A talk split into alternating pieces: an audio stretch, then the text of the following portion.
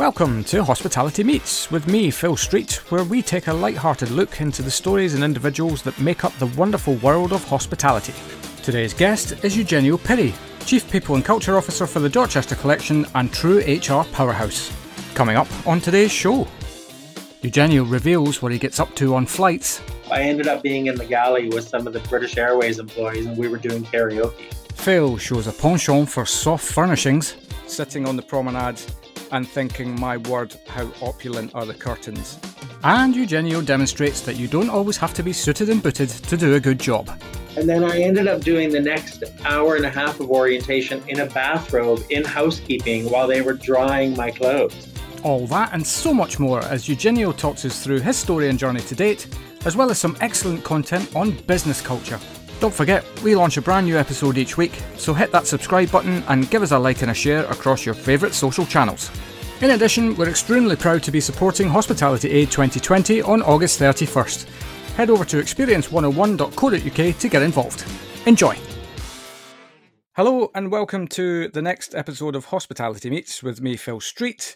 Today, I'm a little bit excited to welcome to the show someone who is uh, a bit of an icon in the hospitality H R world, also an author, having written a book on leadership, which I'm sure we'll talk about at some point, at least I certainly want to, as well as many published articles in, in the likes of HRville and H R Magazine and Hotel Executive.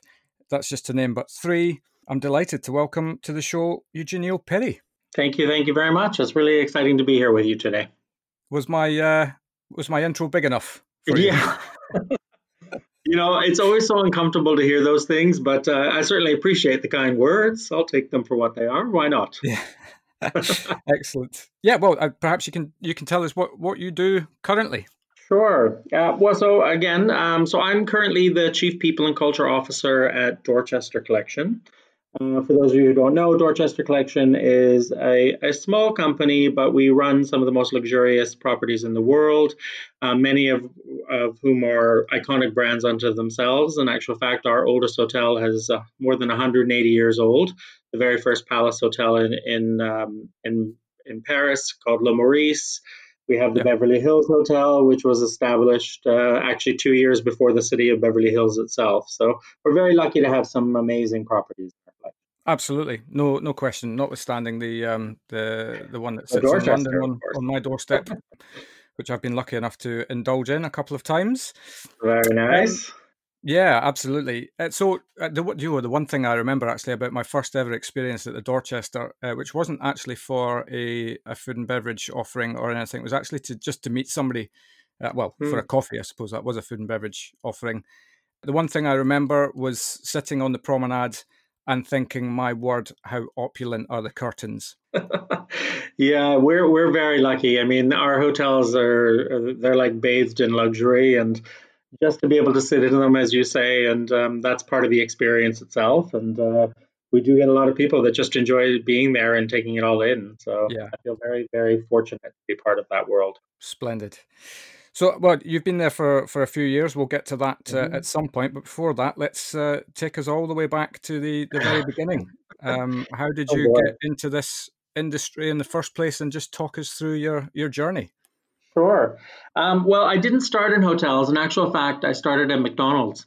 Um, so okay. when I was uh, fifteen years old, in actual fact, I was um, in Canada, where I, I'm bo- I was born and raised in Canada. And at the time, you couldn't actually get a job that young unless your parents signed a document. My parents very kindly did that. And I got a job as uh, the French fry guy and the filet of fish guy. Oh, yeah. My first role, yeah. But I really enjoyed it. And I don't know, it's just something stuck in the whole hospitality world. Within a year, I became a supervisor. And then um, by the time I was seventeen, I was managing the, the store. Um, and it was amazing. And that sort of, you know, geared me towards wanting to study hospitality, which I did. And then um, I started in hotels as a room cleaner. So literally, you know, started uh, making the beds, cleaning the bathrooms, all of that good stuff. And then, you know, fast forward thirty-one years later, I've worked in eighteen different jobs. I've worked in nine different departments. And um, eventually I found my way into human resources through, via learning and development, and just loved it. You know, when you get that job and you just realize that this is the job I've always should have had. Yeah, that's exactly what happened to me. And uh, it was like a light bulb moment. And uh, I've been doing H R now for almost twenty-five years. It's been a good yeah. run.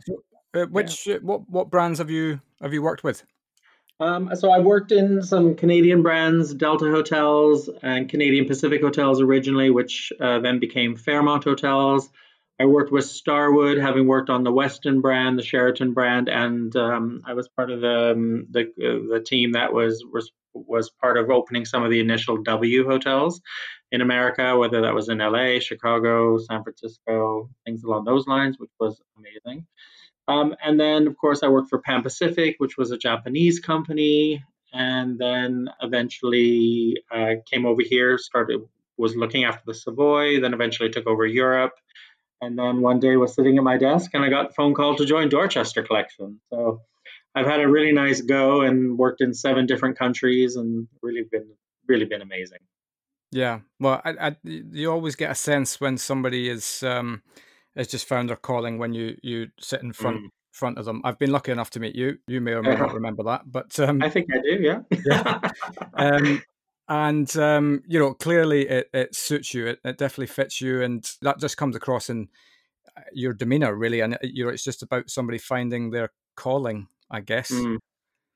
I think that's you know I think when people when that happens to people, it's su- such a, a wonderful thing, because you know you think about how much time we spend at work, how much uh, it affects even our personal life, and to be able to do a job that really allows you to, you know, genuinely make you happy and hopefully be able to, you know, have a positive effect on other people. That's what I feel about my job. So I feel really, really lucky, and it's and it's fun. I mean, you know, I know there's the administrative part of human resources and culture and all that, but we have a lot of fun, and the idea that you're allowing people to have jobs and build their careers, and you know, hospitality is by by nature a social business as well. So, yeah. you know, you can really have a good time doing it, I have to say.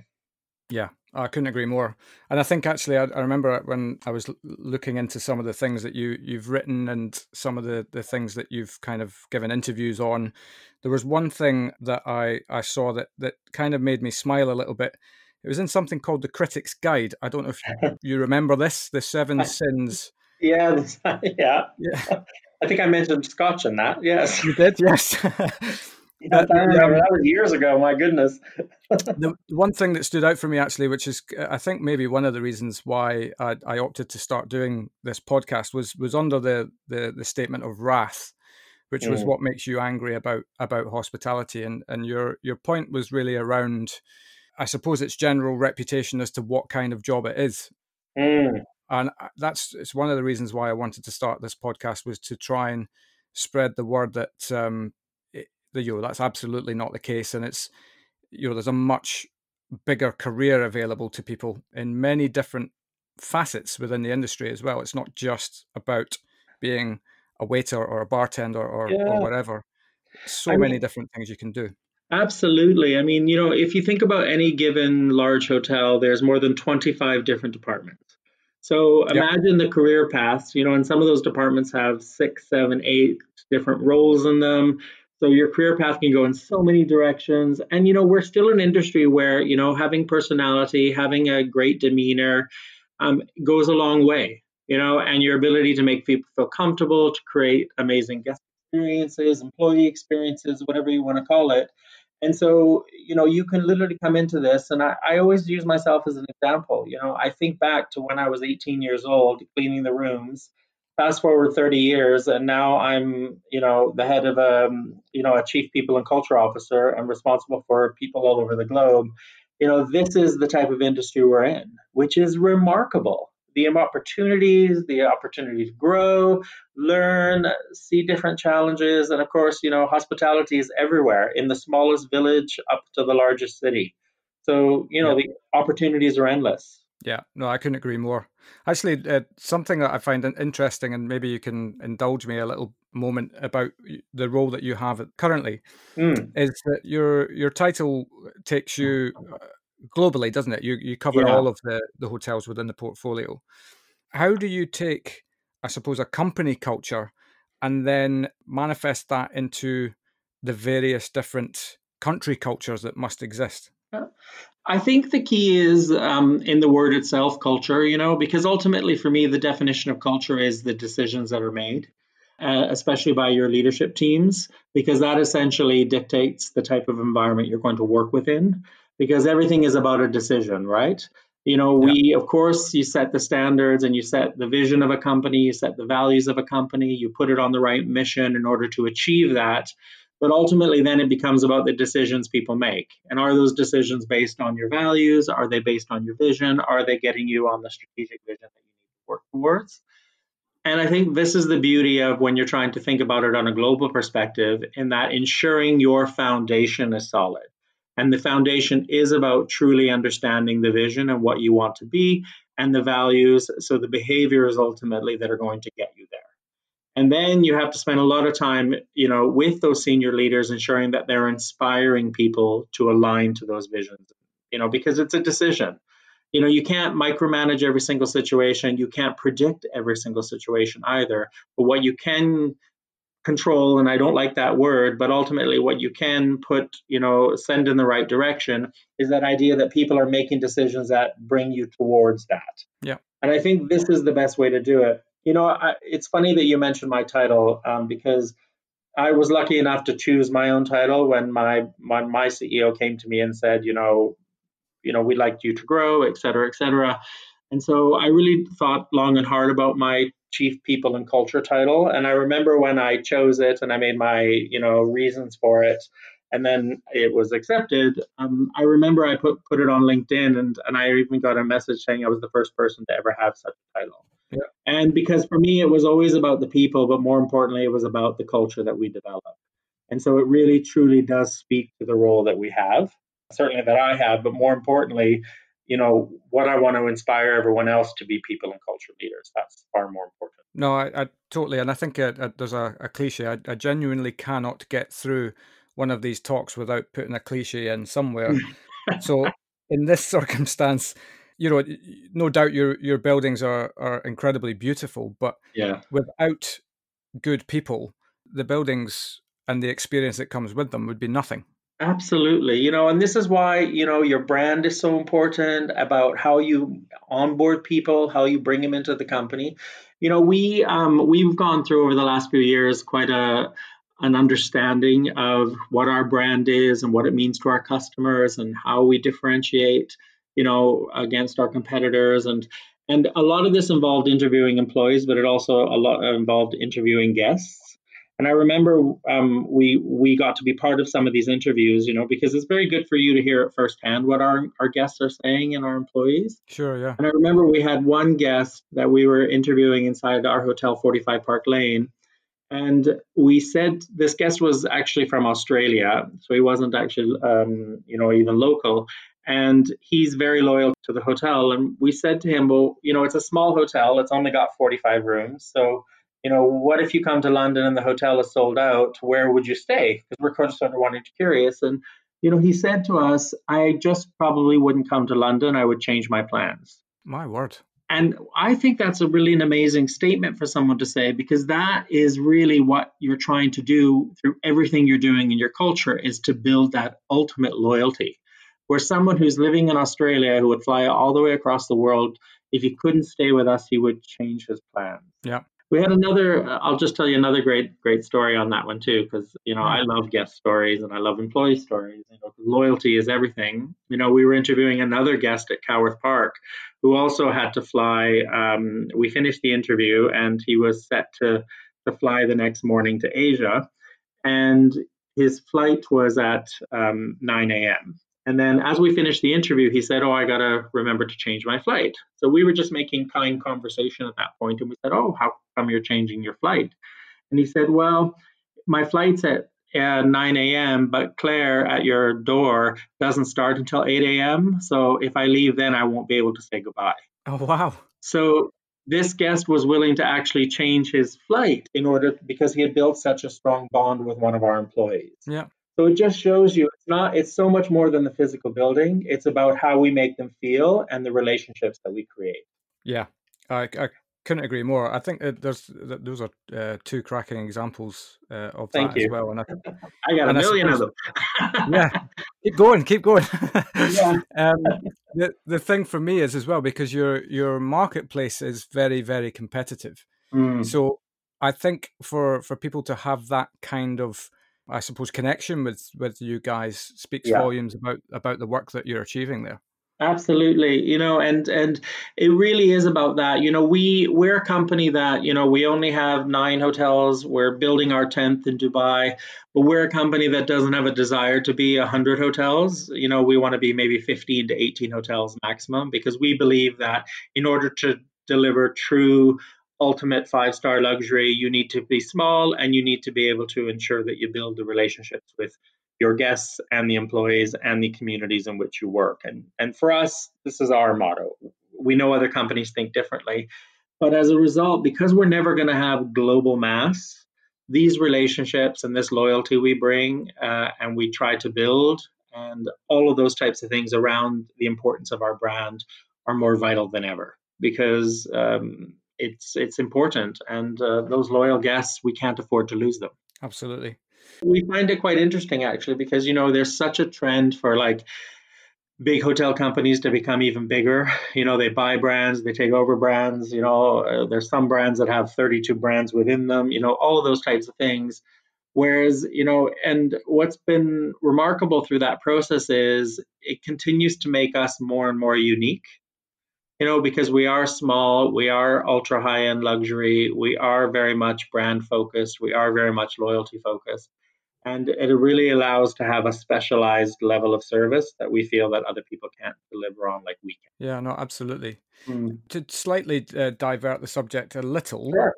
I suppose this is maybe just going back to the point of view kind of being comfortable in your skin and, and finding your calling. Was it at that moment that you felt that you uh, or more of a, a motivation comes out for you to s- kind of start writing on the topic? Because uh, I mean, yeah. you can't, you just look at, look at any H R publication within any realm and your, your name comes up somewhere. Well, thank you. Yeah, yeah you know, the, the writing thing came more just, um, I suppose for a couple of reasons. The first came more, you know, people have questions, and especially companies that seem to be doing a good thing when it comes to culture, people, training, development, people want to know that story. So people started to ask me questions, and hence it started with just being interviewed, and then articles came, and then people asked me to write about it, and it sort of came quite naturally. It wasn't the plan to to to go down that route, but I discovered as you do, you know, I enjoyed it. Yeah. You know, the book was sort of funny because the book more so on the basis of the different articles and things like that. And it was basically an idea that said, you know, we should take these articles and maybe formulate it into a book, you know, and to almost, you know, because I've always believed that you have to have a bit of a framework in mind. So you can't just, you know, go down different roads and, you know, there's no guarantee all the roads are going to lead to the same place. But if you're having to go down different roads on the basis of a framework, eventually they're going to have to all, you know, coincide to get to where you want to go. So I'm a big believer in, in framework and having a bit of a plan. Um, and so that's sort of how that came to be. But for me, I don't, I don't for sure profess to be the best H R person out there. I think I do what I do well, and it works for my industry and things along those lines. And so for me, it was more about wanting to inspire every single person, more so non-H R people or non-people and culture people, to be people people, right? Yeah. And to continue to lead, because it doesn't matter if you're a restaurant manager, it doesn't matter if you're in finance, you know, it doesn't really matter. We all have teams and we all have a responsibility to motivate our employees to deliver the best they can on, and as a result, ensure that we're delivering the best guest experience. So the, the, it was more geared to around, around the fact that anyone can be a people leader. Just make sure you have a plan. And yeah. that's sort of how that came to be. Yeah, I actually, I really like the uh, the opening line on the uh, Amazon synopsis. It says there's a, a, a need for a practical, common sense, tongue-in-cheek approach to people leadership in H R. True. And it was it was the, the tongue-in-cheek element that I... weirdly really connected with, because uh, I think a, a lot of the times in, in business, and this is not just in, in hospitality, it's uh, every sector, yeah. businesses take themselves far too seriously. And I think um, yeah. you forget about having fun. Yeah. Well, but and at the end of the day, you know, people and culture leadership skills are so transferable. And so anybody can do it. I don't think, you know, I think there's natural people that are maybe good speakers and good motivators and all that. I get all of that, you know, and everyone has a unique set of talents and that can be developed, et cetera, et cetera. But at the end of the day, you know, you've got to also not take yourself so seriously, because, you know, you can't go into any situation thinking that your word is the end all. And also you can't go into any situation thinking that every single employee thinks the exact same way. So, you know, be adaptable, have fun with it, get people to like get on the ride with you, you know, get on the bus with you, and don't take yourself too seriously, because at the end of the day, there's going to be serious things to do. But I genuinely believe people want to go to work and enjoy themselves. Yeah. People want to go to work and think they can make friends. People want to go to work and feel that they have a purpose and they're adding meaningful work. Nowhere in it does it say you have to go to work and be a serious, you know, person and always just coat the company line. Of course, you want to coat the company line, but it's better and easier to, to go down that path if you're enjoying being there in the first place. And so people want to work in an atmosphere that's enjoyable, and fun is part of that. Absolutely. I also, well, speaking of fun, I, I get the sense that I've uh, connected with you on a couple of social media channels in the last couple of days. Uh, just to do that's for my research. I'm not stalking you. So sure, don't, sure. Uh, don't mm-hmm. worry. I get the sense that you you like travel.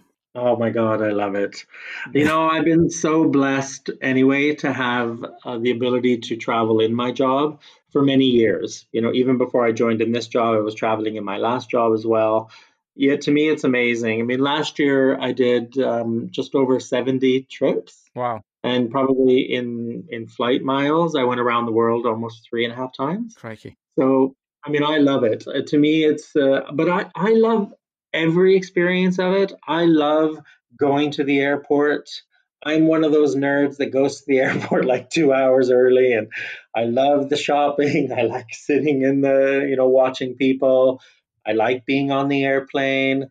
I mean, I was on a flight to Singapore once, and it was an overnight flight. I couldn't sleep. I got up. I ended up being in the galley with some of the British Airways employees, and we were doing karaoke. I mean, I'm literally, I know, I think I, I, I can only imagine what they think of me. I can only imagine what's on my profile, actually. But I, I go there, you know, and I just enjoy it. I have fun. I laugh. And that's the way it needs to be. You know, and I, because I believe everyone ultimately, no matter what job they're in, wants to also meet a nice person, hopefully, and also wants to have a good laugh too, right? Yep.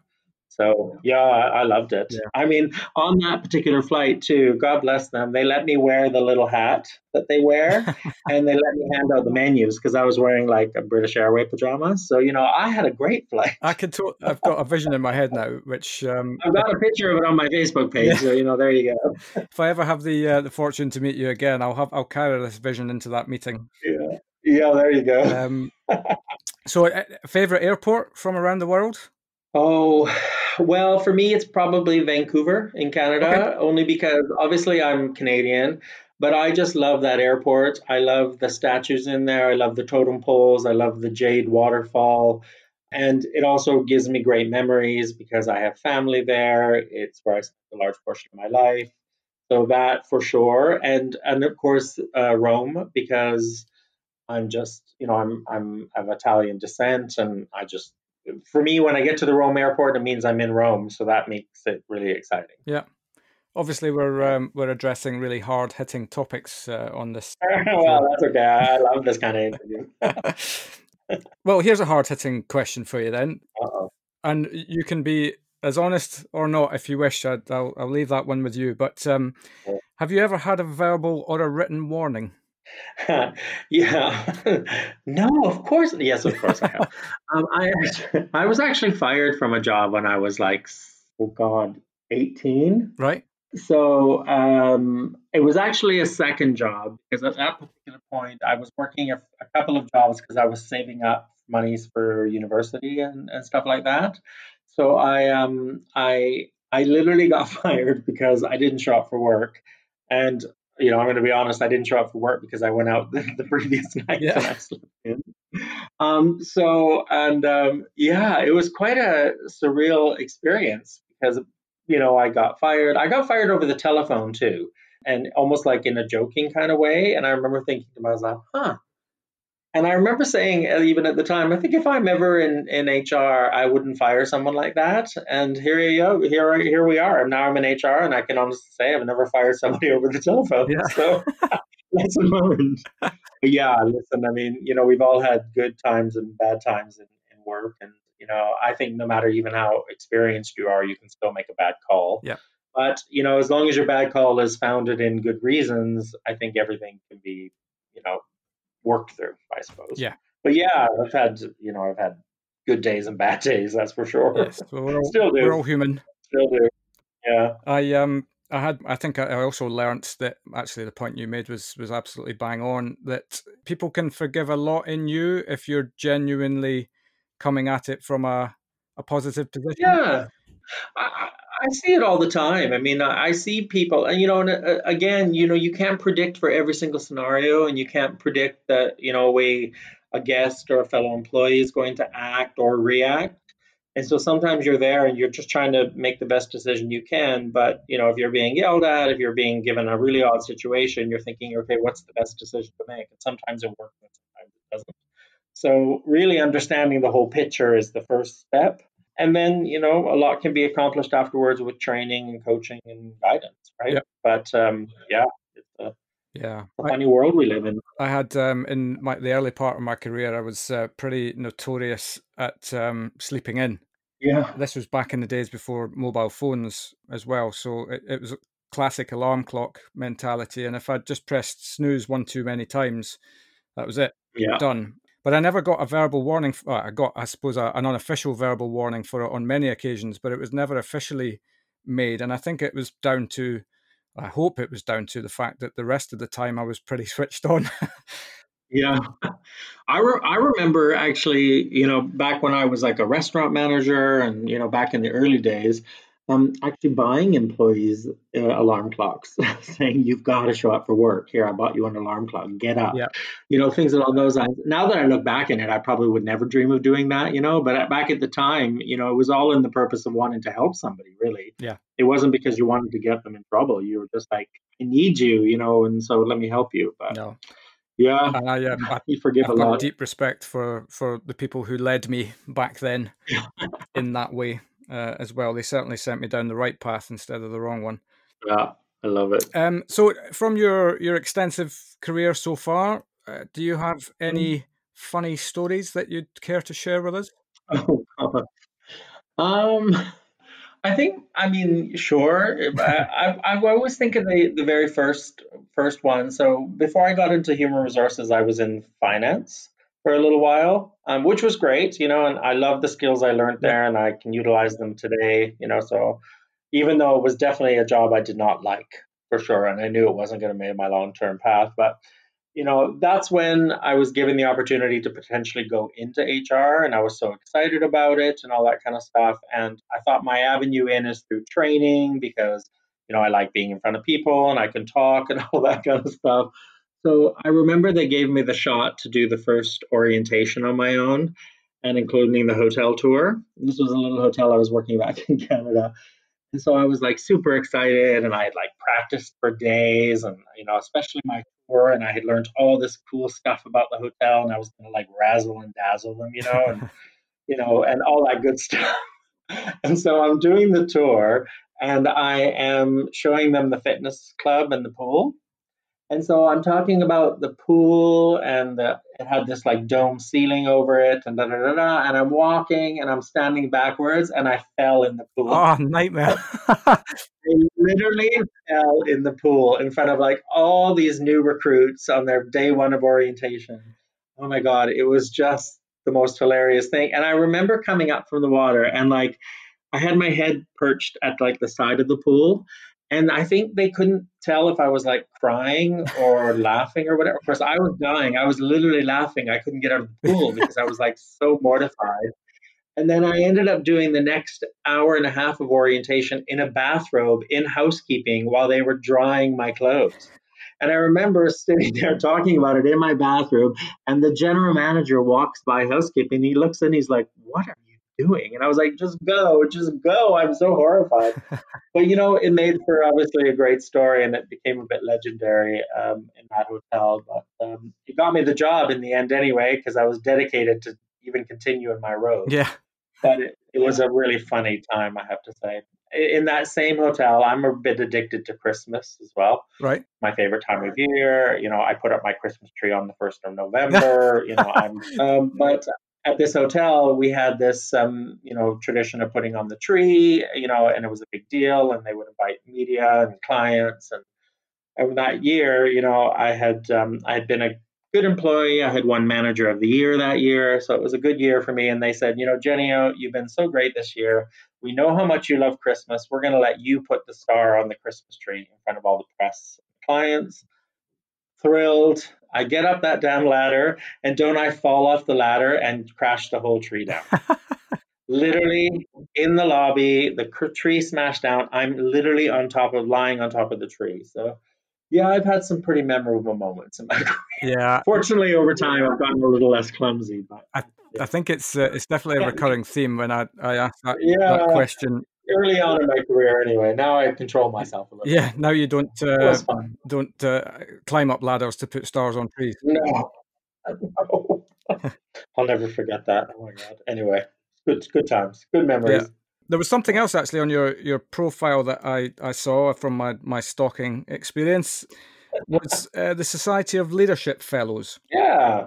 Talk to me about that, because it's not something until I saw it on your profile that I was actually even familiar with. Yeah, you know, I'll be honest with you, it wasn't even something I was one hundred percent familiar with. I was contacted by them. It's through St George's in Windsor Castle, and it's a society of, of um, yeah, I'm a member of this, and I'm a, I'm a leadership fellow. And basically the idea of it is that, you know, they're, they're people who are, you know, strong in their field, let's say, and people that, you know, really add value. And um, we we come together actually through different courses, mentoring, or, you know, workshops, all of that kind of stuff, and really talk about business, talk about how we operate our businesses, share ideas, um, things along those lines. And you actually go to Windsor Castle and you do the sessions there. And then there's an overnight program as well. Wow. Um, and yeah, I remember I was literally, um, I was recommended by somebody else to join it, and I was contacted. And um, a month later I was in, I was, I had become a fellow. So it was a wonderful thing. And I went out there. Um, unfortunately, during this period, I'm not doing any, or, you know, we're not running any sessions, but I was out there in uh, February. Um, was the last time I was out there, and I did a, a, a session and a course on uh, uh, how to be persuasive, actually, which was quite quite interesting. But I loved it because I was there with people from, you know, the charity world, uh, non not-profit, the banking world, the finance world. So it's a real mix of people, and there's just about three hundred of us as part of this group. So yeah, I felt really honored to be asked, and um, it's it's really a great great group of people. Great. No, it sounds, from the outside looking in, sounds really interesting. Mm, it is. Great. Okay, Ed, what does, I mean, obviously we're in a bit of a weird period at the moment um, with everything that's going on in the mm. world. Yeah. If you're listening to this in twenty twenty-two, then this is right in the middle of the covid nineteen pandemic. Mm. I definitely don't want to make the shows about that, but it's obviously fairly relevant to the now. Yeah. But the way that I'm kind of handling this is is what what does the future hold beyond this? If people can see beyond it for, for the moment, what's um, what have the, the Dorchester Collection got in, in the pipeline? Yeah, I mean, definitely it's been a, a challenging time. You know, we've really, really understood the importance of our people. And, you know, we, we don't want to be that type of company that just talks about how people are important and how loyalty is important. So when this whole thing started, we immediately guaranteed everyone's jobs and salaries. So even with the furlough scheme, we're paying one hundred percent of, of, of the wages and things along those lines. So yep. For us, it was really important because you can't keep saying this and saying this to your guests and then, you know, doing the opposite when push comes to shove. So for us, it was really important. We've done this across the globe in all of our locations. So I think I think it's been really interesting because, you know, I, I, do I think business will return? Yes. Do I think we have a long road ahead of us? Absolutely. Yeah. I think we're looking at a pre-vaccine and post-vaccine world, you know, and so, you know, how do these measures get put in place? I've been instrumental in, in being involved in looking at our new hygiene standards, looking at our standards of operation, the training, all of those kinds of things. And it's been fascinating to think how you can operate. I think the biggest mistake people are making at the moment is they're putting covid nineteen at the center of what's happening here, but that's the wrong way to look at it. Your guest has to remain, remain at the center. And what actions are you going to put in place that reflect what's happening in the world, but still ensure that the guest experience is protected? Yeah. And so we're spending a lot of time doing that. And that's the focus of our training for the eventual reopening sometime in July.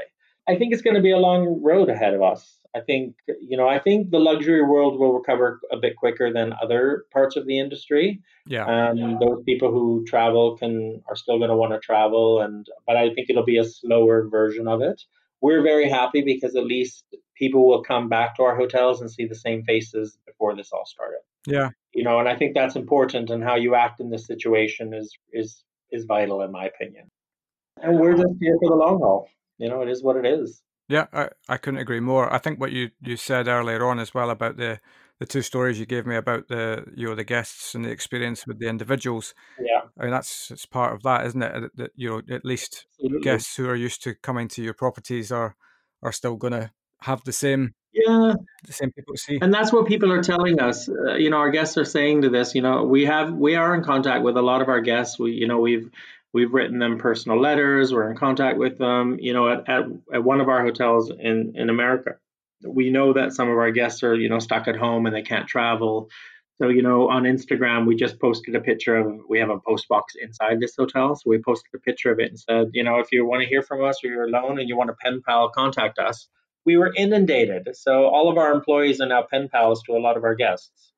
You know, that's the kind of thing that makes a difference in the long run, because, you know, it's about staying connected to people. And it's not just about when they arrive at the hotel and when they check in. How can we positively affect every aspect of their life? Yeah. And I think this is going to be the difference in the future. Yeah, I think it's what people want. I really do.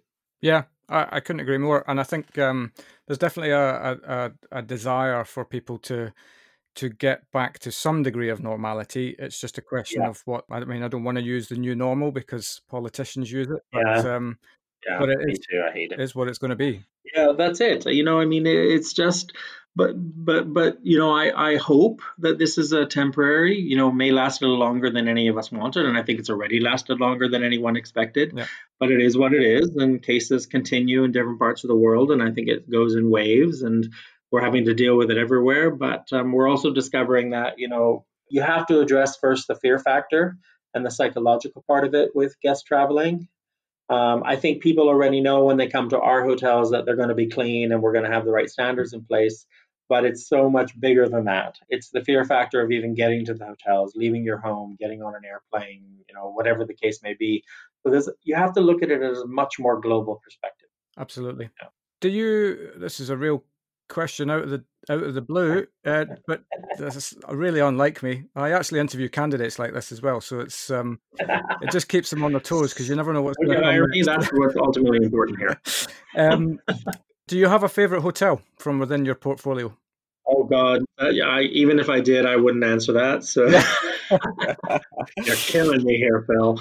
No, I was expecting I'm, that to be the answer, well, but I thought yeah, I'd just, I'd just I, try. I will tell you, my favorite country in the world is Japan, and we have no hotel there. Right, and so there would be a dream for me to get a hotel there because I love, I love, um, I love Asia and I love Japan especially. So, um, yeah. but no, I mean, you know, you go to different hotels, you know, even within our brand and or other brands because of the way they make you feel. So when I'm in Rome, I'm I have an affinity to the city, you know, for family reasons, for the food, you know, but then I go to Beverly Hills and I have affinity there because of the lifestyle, yeah. or I go to Paris because of the shopping. So, you know, you, you there's different reasons that you go to different places.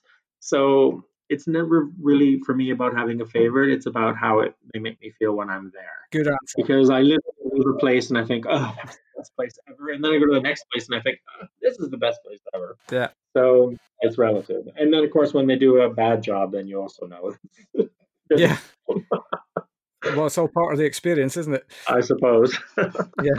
Okay, another favourite question for you. Sure. You mentioned earlier, and I did see it on uh, in my research as well, that you do like a Scotch. Yeah, I do. What's your uh, what's your favourite brand? Oh, I probably I'm I'm simple from that perspective. Uh, you know, uh, probably an eighteen-year-old Glenlivet is just really lovely.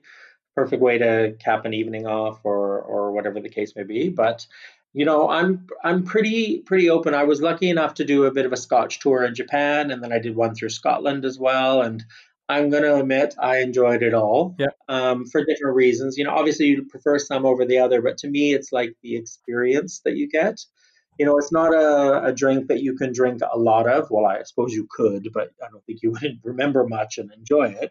But it's the kind of thing you go where you just, you know, you taste it, you enjoy it, you savor it, you know, that kind of thing. And that's the type of reaction I like to have. And that's the kind of environment.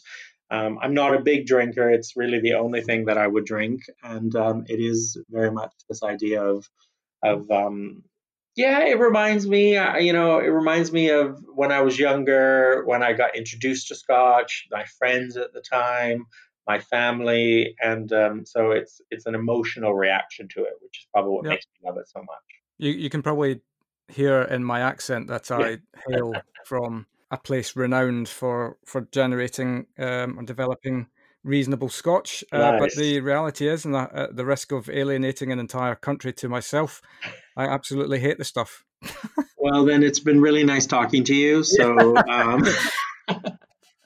maybe you yeah, just I, haven't had the right glass. Okay? No, I, right I, I do keep I do keep trying just to see if my palate's developing, but yeah. um, all in good time. No, I, I love it. I have to say it's uh, it's it's you know, like I said, it's an emotional reaction for me, so I enjoy it. Yeah. Yeah, if you have too many, I'm, I'm sure that the emotional reaction is yeah. even greater. And, and and if you do, then you've ruined the experience, because that's not really yeah. what it's about, in my opinion. No, absolutely. I think uh, actually um, that's something that my, my French colleagues taught me, was wine.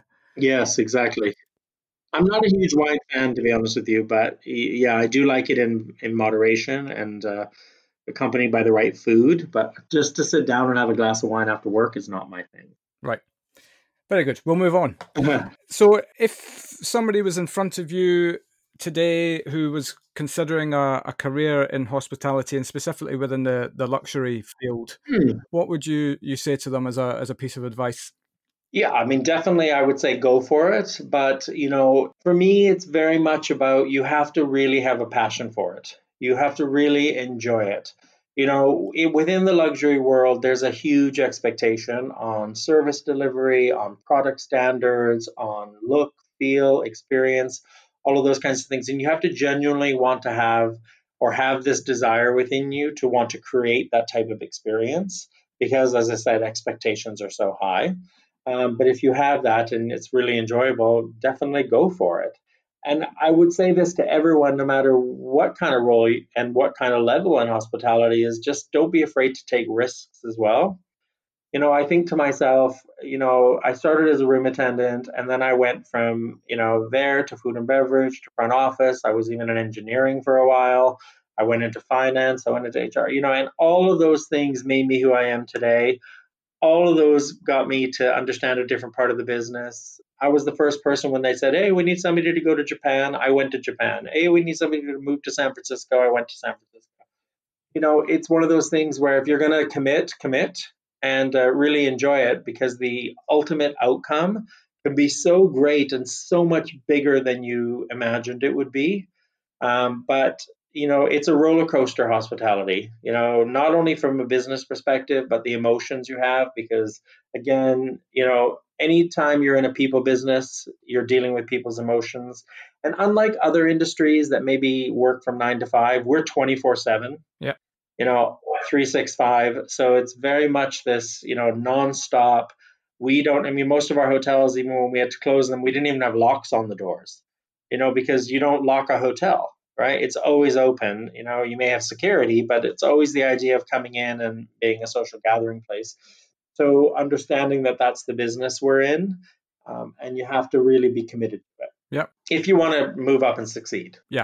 If you want just a job, that's a different story. Yeah, absolutely. What uh, what piece of advice would you give yourself if you were starting over again? Yeah, I probably, um, you know, I did take a lot of risks, so I wouldn't, I wouldn't worry so much about that. I probably would be, um, maybe have been, been a bit more patient. You know, I was so keen to like want to always move and get promoted and, or, and, you know, grow that maybe, you know, even though I did have a lot of fun along the way for sure. Um, I didn't really have as much fun as I did until I got into like senior management when I could like breathe a little bit more because I was so focused on my career. And maybe if I had just, you know, enjoyed the ride a little bit more, that would have been fun too.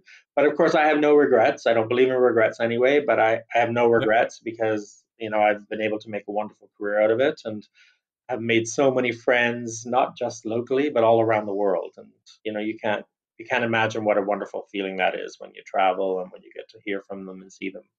So yeah, great stuff. Yeah. So if, if people want to get in touch to pick your brains about you or your your life or the Dorchester Collection, what's the best way for them to do that?